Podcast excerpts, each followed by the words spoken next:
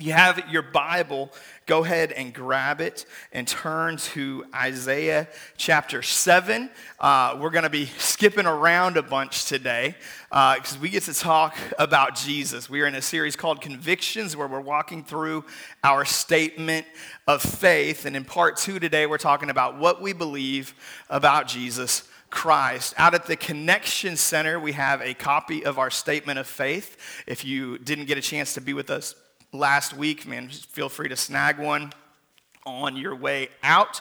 Uh, or if you're watching with us online, you can go to citychurchob.com uh, and under the New Here tab, uh, you can find our statement of faith, actually under About Us. Um, so make sure that you have access to that as well.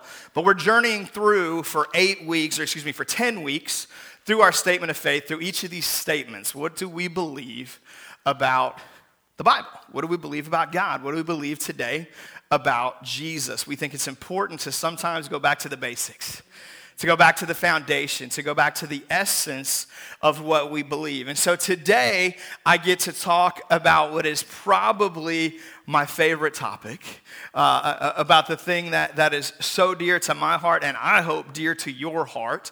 If you are a believer, if you wear the name of Jesus, then this is something you should get fired up for us to talk about. We get to talk about Jesus today. Now, obviously, we talk about Jesus every week in some capacity. We worship Jesus every week, but today we get to make it very explicit. Uh, and so remember what we said last week that what we believe matters because when we have misbelief, we can miss God. What we believe matters, what we teach matters, what we communicate to a lost, broken, hurting world matters because when we have misbelief, we can miss God. We, we, we, live in a culture and a generation where this word misinformation is really big right now. And, and there is a lot of misinformation right now from a lot of different sources, right? There's, uh, man, if, if you follow politics, I'm a big believer that there's a lot of misinformation from both sides, uh, that, that there's a lot of dishonesty in, in a lot of different directions. And so, as the church, we have the truth. We have the truth of eternity. We have the truth of life. And it's so important for us to communicate that truth, to let the truth out. And so, why we, what we believe matters is because if we have misbelief, if we communicate misbelief, we can actually cause people to miss God. And so we want to be careful about our doctrine. We want to be careful about theology. Those may not be the most exciting words. Those may not be the most, man, fired up. Like we get to go learn about theology today. But it's essential for us to get this stuff down, to get it in our heart so that we can pass it on to the next generation. Because, man, the next generation is going to hear a whole lot of stuff that's not truth. They're already hearing a whole lot of stuff that isn't truth. And if we don't have the truth in us, if we're shaky on it, if we're not positive about what we believe or why we believe it, how can we pass it on to them? Kids are smart. They will know if we don't know what we're talking about. They will see right through us. Kids are, are inauthenticity detectors. I did youth ministry for a lot of years. Kids can smell fake from a mile away. And so, if we don't have this in us, how can we ever give it to another generation? So we've got to get this stuff down. So today we're going to talk about Jesus and we are going to be on the gas today. I hope you are ready to take notes a mile a minute. When I was in high school, I had a US history teacher who would just talk for an hour straight and he wanted us to write down every word he said.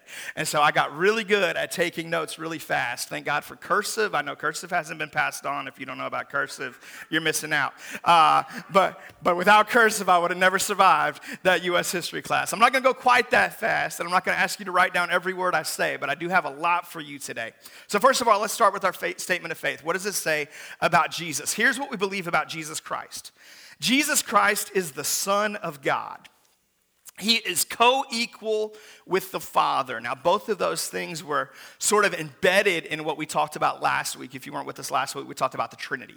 So you can go back and grab that podcast on our website, watch the live stream uh, on our Facebook page if you missed it. Jesus is the Son of God, co equal with the Father. We're not going to talk much about those two statements today. Jesus was virgin born, lived a sinless human life, demonstrated his authority through many miracles offered himself as the perfect sacrifice for the sins of all people by dying on a cross. He arose from the dead after three days to demonstrate his power over sin and death.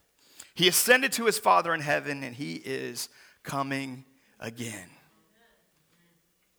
He will return someday to earth to reign as King of kings and Lord of lords. I want to sh- very, very briefly go over seven declarations about Jesus in our statement of faith. There's actually nine. First one is Jesus is the Son of God. Second is that he's co equal with the Father. Talked about those last week. So we're going to set those two aside uh, and, and, focus on the other seven very quickly, uh, just to make sure that you see biblical evidence for these seven things. This isn't just something that we, we kind of feel like this might be the truth. This is what the Bible declares about our Savior. And if the Bible says it, we believe it. Number one, we're going to do letters for this because then we're going to do numbers later, and I didn't want to have two different sets of numbers. So, A, Jesus was virgin born. Now, growing up, this was one that I thought was kind of less significant, right? Like, what does it matter? If Jesus was born of a virgin. I believe that he lived. I believe he's the Son of God. Who doesn't really make a difference. Um, well, the Bible is very clear that he was born of a virgin. It goes out of its way multiple times. In fact, there's some references to the book of Matthew, chapter 1, uh, at the end of that paragraph. Each of those references in Matthew 1 discusses the, the virgin birth. Um, but understand, this was not just something that was conjured up in the New Testament.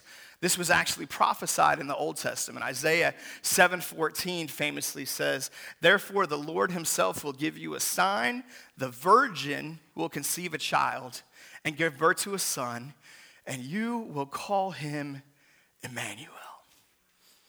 Man, I love Emmanuel. Emmanuel is God with us. You see, we serve a God who didn't just come to save us, which would be more than enough. We serve a God who wants to be with us. Wow, what an honor. What an amazing truth that he just didn't look down with pity on us and say, I'll show you mercy, which was so much more than we deserved. He said, I love you and I want to be in your life and I'm coming to be with you. And in the midst of that declaration, God foretells through the prophet 700 years before the birth of his son that he's coming to a virgin. So, again and again, the Bible goes out of its way to tell us that Jesus was born of a virgin. I believe that the reason Jesus had to be born of a virgin is that the human sin nature, that's part of all of our DNA, is actually passed down from the Father. And so that's why God had to work around that so that Jesus could come and be free from sin and overcome sin for us because he didn't have to inherit the sin nature. Now, the Bible doesn't explicitly say that. So you can take that or leave it. That's my opinion. That's my inference. That's my, my best understanding of why it had to be done this way. You don't have to agree with that. What you do have to agree with, if you're a believer and you trust in the Bible, is that he was born of a virgin right? So, for whatever reason, God saw fit that this was the way it had to happen.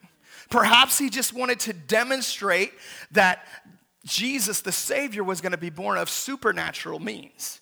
Perhaps he just wanted to show, hey, this is the first miracle in a litany of miracles that are going to center on this individual. Whatever God's reasoning was, he chose to send Jesus through a virgin. And so we believe in the virgin birth. Amen? Amen? Secondly, B, Jesus lived a sinless life. Our statement of faith declares that Jesus lived a sinless life. Now, this again is all throughout Scripture, particularly the New Testament, where we can find evidence of this. I'm going to give you two examples very quickly. Hebrews 7:26, talking about Jesus, says this. says, such a high priest truly meets our need. Now, Hebrews is talking about how Jesus fulfills the role of the high priest. The Jewish high priest was the one who would go make sacrifices for the people. The priest is the one who stood between God and man, who bridged the gap. And so this, Hebrews is teaching us that Jesus came as the ultimate high priest, that we don't need a high priest anymore. You don't have to go confess your sins to somebody sitting in a box because that person sits between you and God. You have direct access to the Father now. right? And, and, so Hebrews is telling us Jesus is the ultimate high priest, priest. Such a high priest truly meets our need, one who is holy, who is blameless, who is pure, who is set apart from sinners, exalted above the heavens. Now, there was never another high priest that fit those qualifications. Every previous high priest was just like you and me. They were broken, they were fallen. They had to go through a series of rituals and cleansing in order to be qualified to enter into the Holy of Holies once a year to make those sacrifices. But Jesus lived a cleansing life. He lived a sinless life. He lived a holy life, a, a blameless life, a set apart life, a pure life.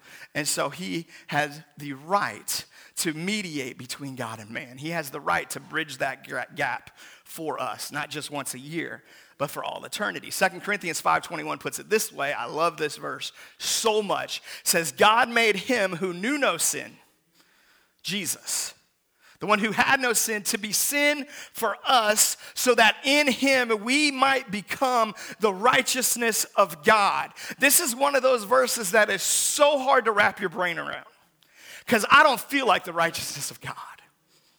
Because my mind knows all the unrighteousness in my life.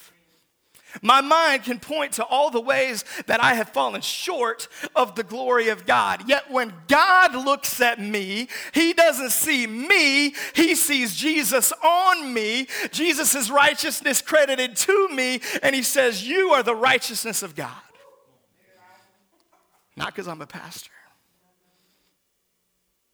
because I've believed on Jesus for my salvation. This truth, this promise is for all of us who've called on the name of the Lord. Here's what happens Jesus was held accountable for my sin so that I can receive credit for Jesus' righteousness. My sin was put on him. He got blamed. He was held responsible for every way I would fail for every way I would fall short, for every commitment I would make to God and then back out on. For every time I would think, nobody's gonna know. Nobody's looking. For every time I would fall short, that was pinned on Jesus' shoulders. He was held accountable. He carried the weight of my sin, and that's a lot. But he carried the weight of the world, the sin of us all. He paid the price, the perfect sacrifice and because he lived a holy, sinless, blameless life, now that gets applied to my account instead. He paid my debt, but he didn't stop at paying my debt. He then filled my account. I didn't just come back to zero when he paid my debt. All of a sudden, I got an account full of every blessing, of every credit, of everything I could ever need. In fact, Ephesians says, I now have every spiritual blessing in Christ Jesus. Not because of me, not because of my goodness, not because I've lived up to his expectations, but because Jesus did. He was held accountable for my sin so that I can receive credit for Jesus' righteousness. See, Jesus worked many miracles. Man, the New Testament is full of story after story of Jesus working miracles. We see him opening the eyes of the blind and healing the lame and lepers, even raising the dead, walking on water, calming the storms, feeding 5,000, right? Like we see him do miracle after miracle after miracle. And then John says, we only wrote down like a little bitty fraction of it. Man, if we wrote down everything that Jesus did, we wouldn't even have room in all the books in the world to record it. Jesus was a walking miracle. And here's the good news Hebrews 13 8 says, Jesus Christ is the same yesterday, today, and forever. He was a walking miracle then, he's a walking miracle now. He was a God who did the impossible then, he's the God who does the impossible now, and he's the God who will do the impossible forever. I don't have time to go much more in depth on that point, but it'll get you fired up when we study the miracles of Jesus. D, Jesus offered himself as the perfect sacrifice for all by dying on the cross. John says that Jesus told his disciples, No one takes my life from me, but I lay it down of my own accord. Right? Even though we see the Romans arrest him, even though we see the Jews accuse him and scream, crucify him, ultimately Jesus was not murdered. Jesus laid down his life. He chose because Jesus always had the power and authority at any moment to have been delivered from that. He could have called down armies of angels. He could have rained down hailstorms or lightning. He could have opened up the earth and swallowed up his enemies. He could have rescued himself a billion different ways. But he loved me too much to do that. He offered himself as the perfect sacrifice for all by dying on a cross. Philippians 2 8 puts it this way says that Jesus, being found in appearance as a man, humbled himself by becoming obedient unto death, even death on a cross. So, in other words, Jesus didn't just die for me, he died for me in one of the most excruciating, painful, miserable, torturous ways possible. He didn't just die this pain, this painless death, this peaceful death where he breathed his last and went into eternity. He died with nails in his wrists, thorns in his scalp, whips had ripped through his back to the point that the Bible says that he was unrecognizable as a human. He suffered all that to pay the price for my sin, to pay the price for my healing, to pay the price for my restoration. He offered himself as the perfect sacrifice. E, statement of faith declares that Jesus rose from the dead. Everything hinges on this. All of it. With no resurrection, there's no Christianity. With no resurrection, there's no hope. With no resurrection, there's no salvation. With no resurrection, there's no future. Everything we believe hangs on these five little words that Jesus rose from the dead. All of it flows out of this. Sometimes you may encounter someone, I, I know I did many times in school, who would be like, Well, well I, I believe I'm a Christian, but, but I don't really believe all that stuff really happened. I think, I think Jonah didn't really get swallowed by a whale. It's just a, it's just a story to teach us some good principles, right? And my question always is this well, do you really do you believe in the resurrection? Do you believe the resurrection is literal or do you believe it's metaphorical? Because if you believe the resurrection is metaphorical, then you got nothing. And if you believe the resurrection happened, then why would you not believe in the whale? Right? Like, like if you believe somebody can come back from the dead, then the rest of it seems pretty believable to me. Right? Like that's the biggest, hardest thing to wrap your brain around. Like that's the, the greatest stumbling block, the way that the world that, that First Corinthians puts it. Man, that Jesus rose from the dead, that's a hard one to get past. But if you can receive that, if you can believe that in faith, if the Holy Spirit has sparked something in your heart that says, yes, I don't understand it all the time. I can't scientifically explain it all the way, but I know this is the truth of existence that Jesus rose from the dead, then I can believe that Scripture was handed down accurately, that I can believe that God spoke through men to communicate His message to me. If He can raise Jesus from the dead, then He can do anything He wants to. Jesus rose from the dead. Luke 24 puts it this way it says, On the very first day of the week, very early in the morning, the woman took the spices they had prepared and they went into the tomb. They were preparing Jesus' body. They were, they, they were doing these rituals on his dead body. Verse 2 it says, They found the stone rolled away from the tomb, but when they entered, they did not find the body of the Lord Jesus. By the way, 2,000 years later, they still ain't found the body. Verse 4 While they were wondering about this, suddenly two men in clothes that gleamed like lightning stood beside them in their fright. The women bowed down with their faces to the ground. But the men said to them, Why do you look for the living among the dead? Woo! Angel could preach. Why do you look for the living among the dead? He's not here, he has risen. Remember how he told you while he was still with you. In Galilee, the Son of Man must be delivered over to the hands of sinners, be crucified, and on the third day be raised again. Then they remembered his words. in the midst of the pain, in the midst of the trauma, in the midst of the loss of their friend, their leader, their teacher, they forgot what he said. How often do we forget what Jesus said? Man, it's easy to look at those ladies and be like, duh, he told you, right? Like, you idiot. Like, how could you forget? This was just like a week ago. I wonder how many times God looks down at us and he's like, how could you forget? How could you forget what I did? How could you forget what I said? And yet, time after time, He extends grace and mercy. And He's the God of second chances and 40 second chances. And I'm so grateful. Jesus rose from the dead. F, Jesus ascended to the Father. In John chapter 20, another account of Jesus rising from the dead and actually his first appearance to Mary Magdalene in the garden. Jesus says to her, Do not hold on to me, verse 17, for I have not yet ascended to the Father. So he tells her, I'm about to go back to daddy. I got to go back to heaven. I got to appear to my Father. He says, Go instead to my brothers and tell them I am ascending to my Father and your Father, to my God and your God. Acts chapter 2 actually records it for us. They're out having a conversation with Jesus, and he tells them to wait on the promise of the Holy Spirit in Acts 1 8.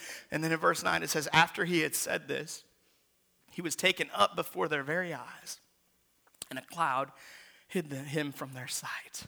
So Jesus physically ascends off the earth. Now, we don't believe that he physically ascended into heaven because heaven isn't a physical place in this universe, but, but he disappeared from their sight. And as he disappeared from their sight, he's taken up into heaven. He ascended into heaven. Why does that matter? Because that's where he is right now. He's not here with us. Excuse me. Uh, he's not here with us. His Holy Spirit is.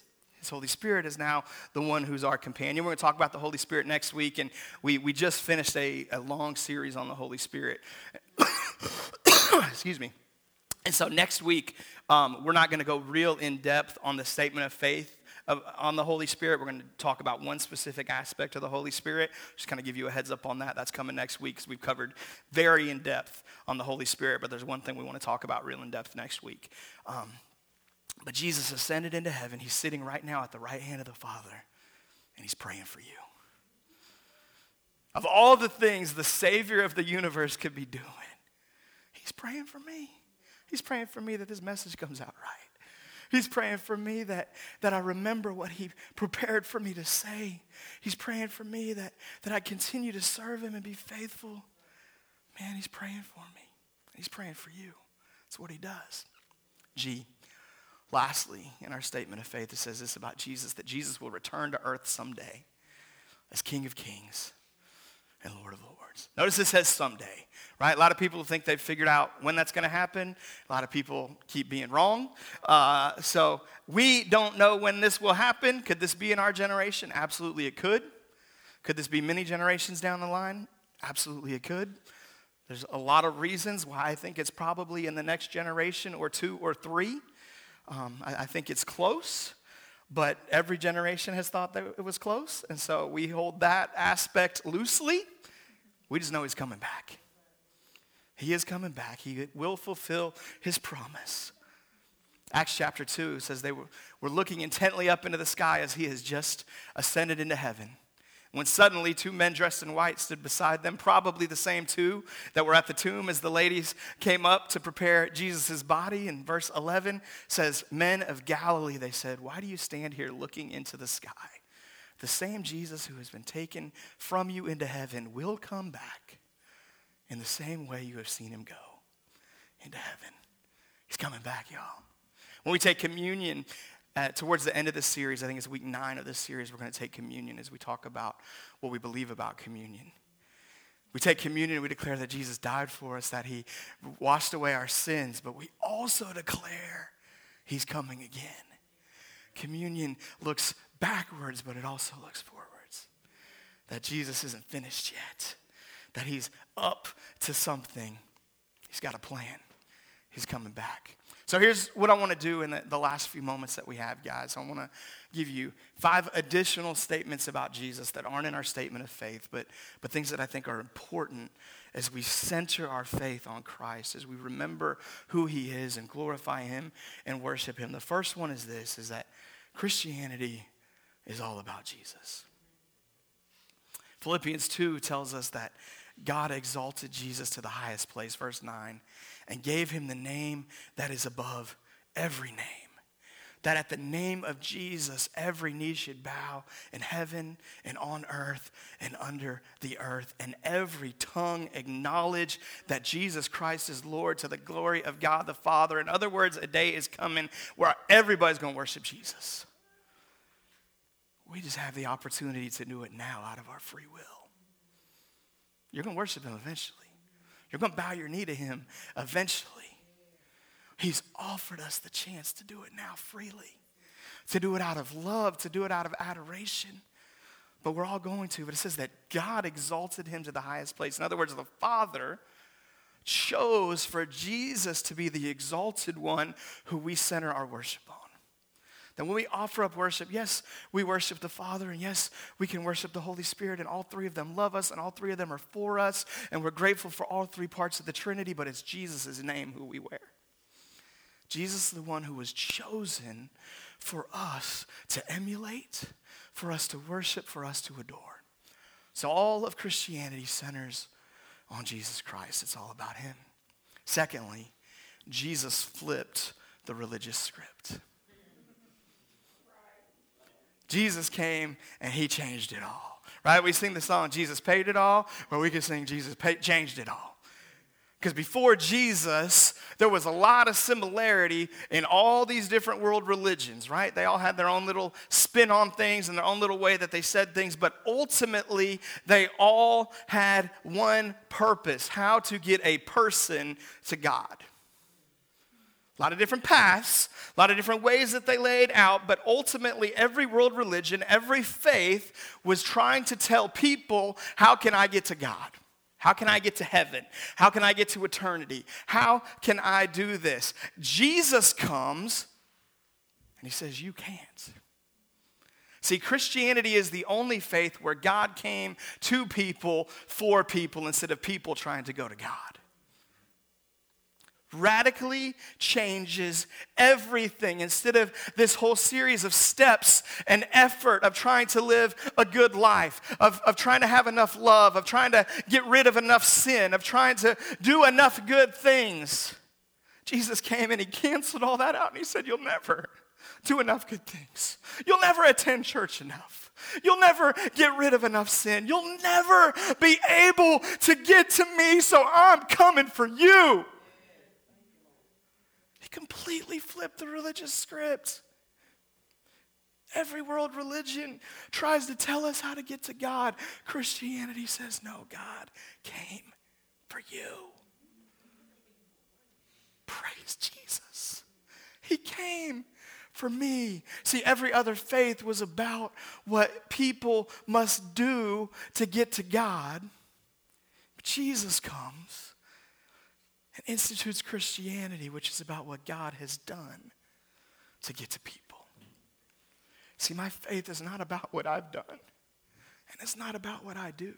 Don't get me wrong, God's called me to do some things. God's called me to follow Him. But that decision to do what God has called me to do doesn't determine whether I'm in or out. He's not weighing my acts and saying, yep, you're good enough, or no, you're not. He's applying Jesus' goodness to my account. And now He says, because Jesus has saved you, because He has washed you, because His Spirit has filled you, now go out and serve me. Now go out and glorify me. Now go out and tell people about me because I've empowered you to do so. Third thing you need to know about Jesus is that Jesus' name is offensive. It's offensive. See, we live in a culture where it's okay to talk about God. It's normal to shout out God. It's normal to shout out faith. Man, everybody talks about their faith, about their spirituality, about God. Right? It's easy to talk about those things, but it's offensive to talk about Jesus. Why is Jesus offensive? Because Jesus is exclusive. Jesus says, I am the way and the truth and the life. No one comes to the Father except through me. That is offensive to the world. We live in a world of inclusivity where there's many paths and many ways. And so the name of Jesus is offensive. But here's the amazing thing about Jesus He is radically exclusive. He says there's one way, but He's also radically inclusive. He says, Whosoever calls upon the name of the Lord shall be saved. I don't care about your past. I don't care what you've done. I don't care about your social status. I don't care about your tax bracket. I don't care about your color, your ethnicity, your language, your education. There is no prerequisite for inclusion in the kingdom of God except simply calling on the name of Jesus.